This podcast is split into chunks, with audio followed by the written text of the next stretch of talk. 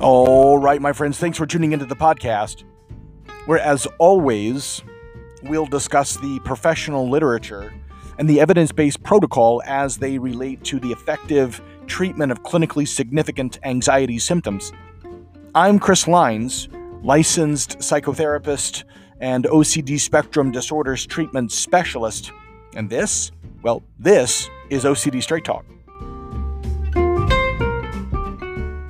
Like I think it's true that a lot of people who have uh, OCD experience, um, you might say, panic-like symptoms when they have intrusive thoughts, and, and they might report that they have panic attacks, and that's not uncommon. And for some clinicians, we might start to think, oh, it's panic disorder, right? But when you get into the specifics of it, no, it's not really panic disorder, right? We're not talking about panic disorder we're talking about something like obsessive compulsive disorder in all likelihood. And maybe you say, well, what's the difference? And it's an important question because, look, at the end of the day, the treatment for panic disorder is interoceptive exposure therapy, whereas the treatment for OCD is a combination of in vivo exposure therapy and imaginal exposure therapy. And maybe you say, well, it's all exposure therapy. What the hell's the difference? What does it matter? And I suppose to a certain extent, that's a valid objection. But it really does matter because interoceptive exposure therapy is fundamentally about exposing ourselves to anxiety producing physiological sensations. It's a focus on the sensations that tend to happen when we're having panic attacks. You know, individuals, say, for example, who are having panic attacks might experience hyperventilation. They might experience increased heart rate.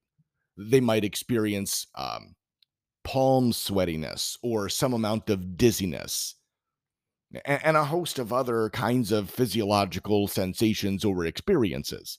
And the point of the matter is, these sensations become so associated with the the experience of panic attacks that when these sensations happen for these individuals, even when they're not anxious, those sensations tend to elicit or bring about the onset of a panic attack.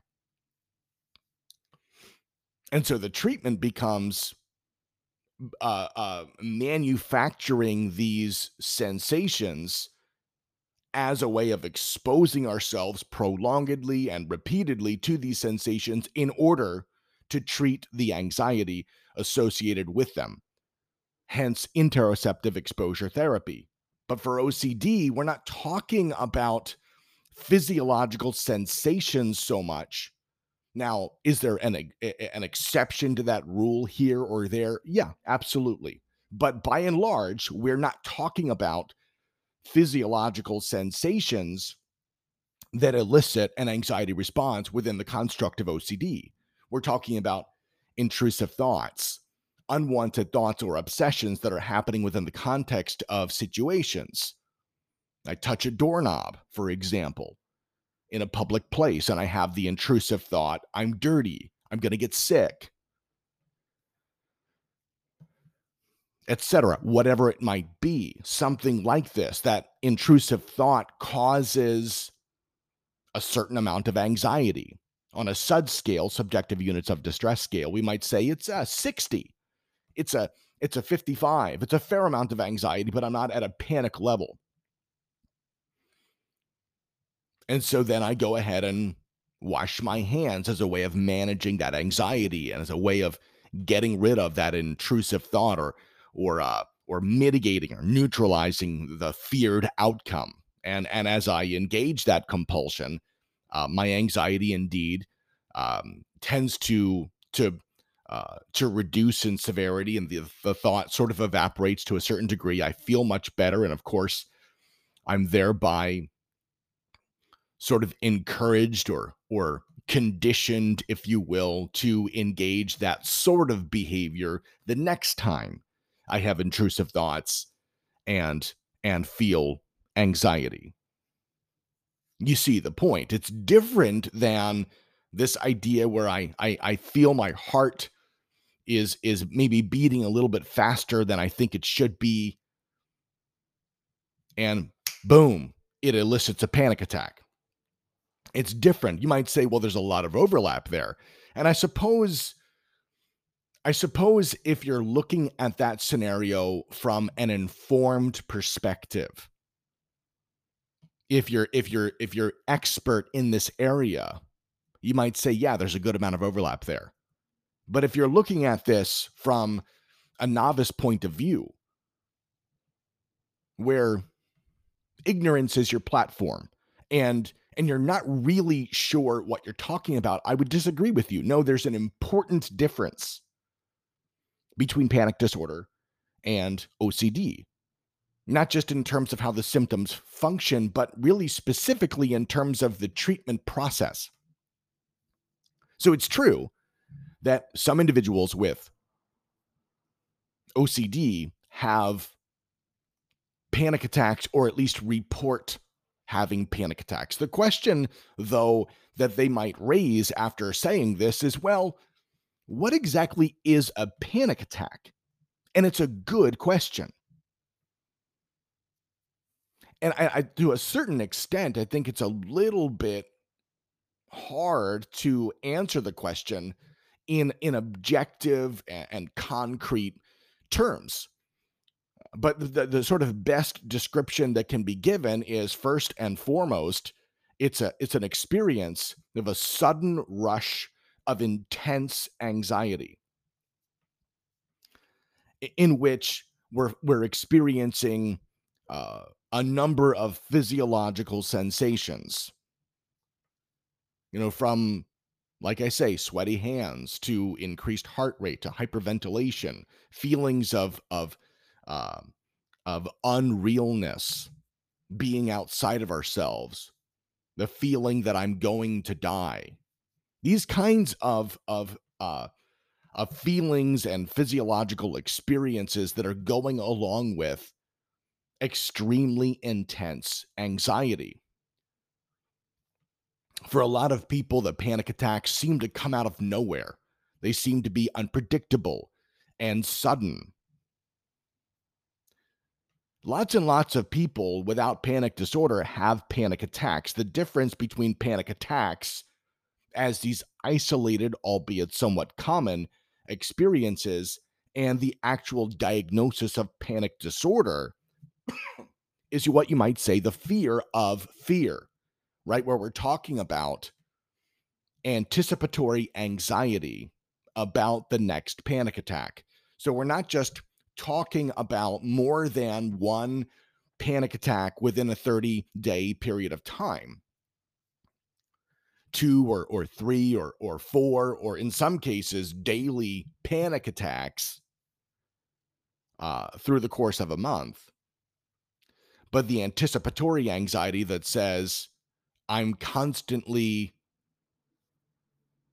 and dil- uh, debilitatingly anxious about when and where the next panic attack is going to occur.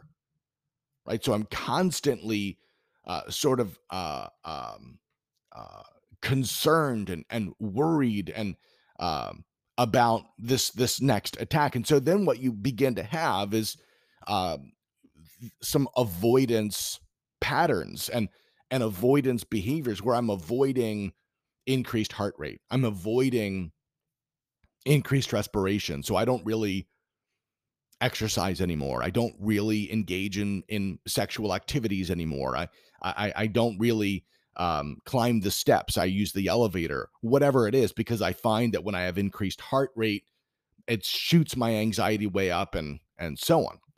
Right. So you have these sort of um, uh, avoidance patterns established and ingrained prolonged um, habits of avoidance as a way of attempting to manage the anxiety. Of course, for these individuals, that's a that's that's a it's a failed endeavor because the the panic disorder finds a way to continue producing the fruit of panic attacks.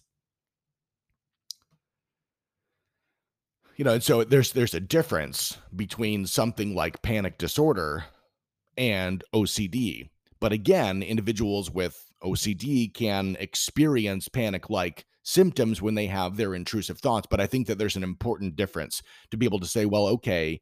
Uh, and and that important difference, like I say, is that the anxiety is brought about by intrusive thought. So oftentimes when individuals will report to me that, well, I have, you know, I have panic attacks and I'm assessing for panic disorder and I'll walk through the diagnostic criteria for panic disorder. That one of the main questions I'm asking is what brings about the anxiety for you? Is it is it physiological sensations or is it unwanted thoughts? And generally speaking, individuals they know right away. Oh, oh, oh, no, no, it's the unwanted thoughts. It's the obsessions. Oh, yeah, all day long. They know that. They might have panic attacks two or three times a week.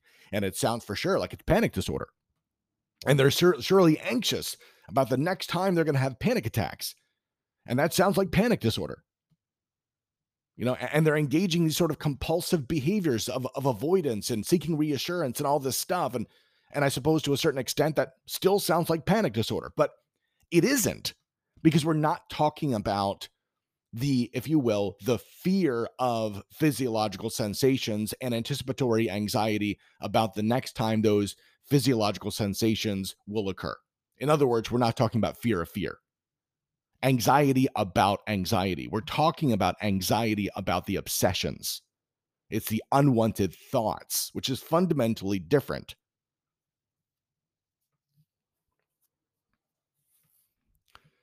And then the treatment for the two, well, one is interoceptive exposure therapy. Interoceptive exposure therapy is exposure um, uh, uh, to anxiety producing physiological sensations right? So we're, we're working actually to increase the heart rate on purpose. We're working to to elicit dizziness on purpose right? And we're doing this prolongedly and repeatedly. We're trying to drain all of the anxiety out of the dizziness and work to to be able to tolerate dizziness and and and a certain amount of anxiety that might be elicited by or associated with dizziness but ultimately stopping any kind of avoidance patterns and ritualistic behaviors associated with the attempt of managing that distress. We don't need to manage the distress. Let the distress manage itself. You manage the behaviors. Right. And that sounds a little bit like OCD. I've, I've, I've said that to you many, many times. You focus on stopping the behaviors, let the intrusive thoughts happen. Mind your business, right? Let the anxiety run wild. Who cares? Let it happen. You can't control that stuff anyway. You focus on where you have control, which is behavioral choices. Whereas OCD is not so much about interoceptive exposure therapy, the effective treatment for OCD is a combination of in vivo exposure therapy and imaginal exposure therapy. In vivo just meaning real life. And imaginal exposure therapy, it's a bit more of a complicated explanation, but it's generally speaking, generally speaking, the idea where we're we're we're writing a story. And and and you might say it's imaginary. Yeah, it's an imaginary story. It's not real, but it's a story in which our deepest fears are unearthed and realized in the storyline. Right? And and what we're doing is we're we're intentionally bringing out the obsessions. This isn't about physiological sensations. Now maybe there are some uh you know wise guys and gals out there asking well are there any exceptions? Aren't there some ocders who are afraid of physiological sensations? Well i suppose there's an exception to any rule. You think of something like pocd and individuals might be afraid of having uh, sexual experiences, I should say, sensations in the context of interacting with children. So there's a physiological sensation. I feel aroused. But notice for these individuals, that means something.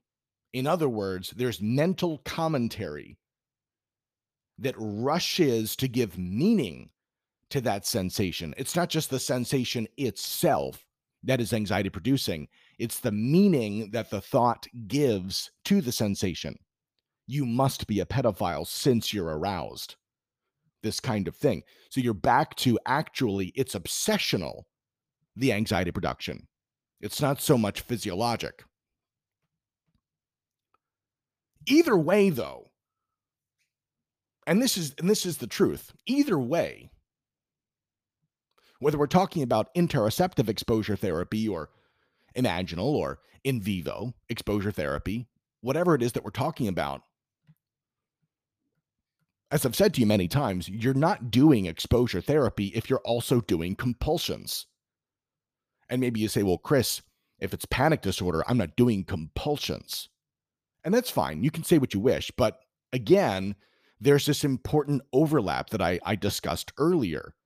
And the, fundamentally, the way that the anxiety system works, whether we're talking about separation anxiety or talking about um, generalized anxiety or, or specific phobia, like the fear of spiders or heights, or we're talking about panic disorder or um, OCD, whatever it might be, fundamentally, you could make the argument that it is all OCD. You could make the argument. And and maybe in coming episodes, I'll do exactly that. But I'll, I'll show you how all of it really can be viewed through the lens of obsessive compulsive disorder. And maybe that's a bit of a mind bender for some people, but the point of the matter is it's actually a beautiful message because all of a sudden all this shit becomes quite simple. It's all quite simple when it's viewed through the lens of one disorder, one. And and if you can master one disorder, then all of a sudden you're competent in a variety of areas. That's really good news.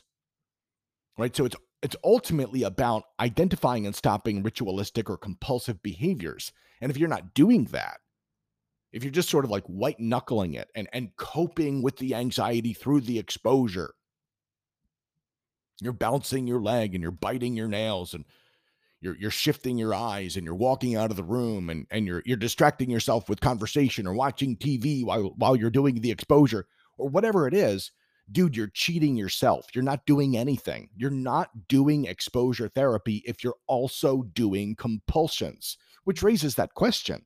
Well chris what are my compulsions? Dude i don't know man. I don't know.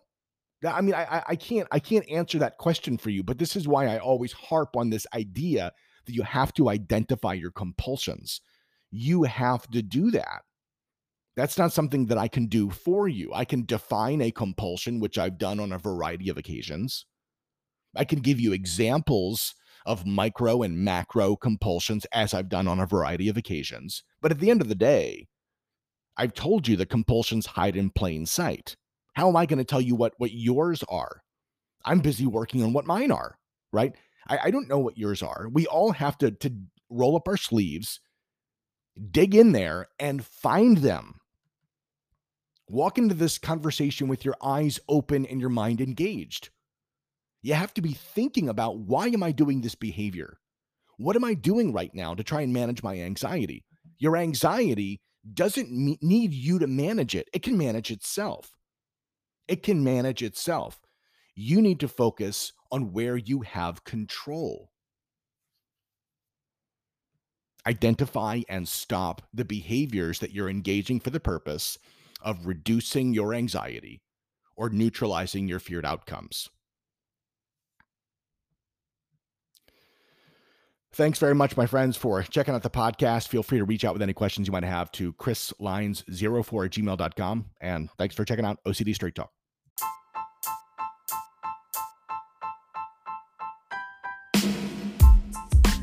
Well, that's it for another episode of OCD Straight Talk. Feel free to reach out with any questions you might have to chrislines04 at gmail.com. If you found the podcast helpful, consider giving it a five star rating or support OCD Straight Talk to help us produce more content.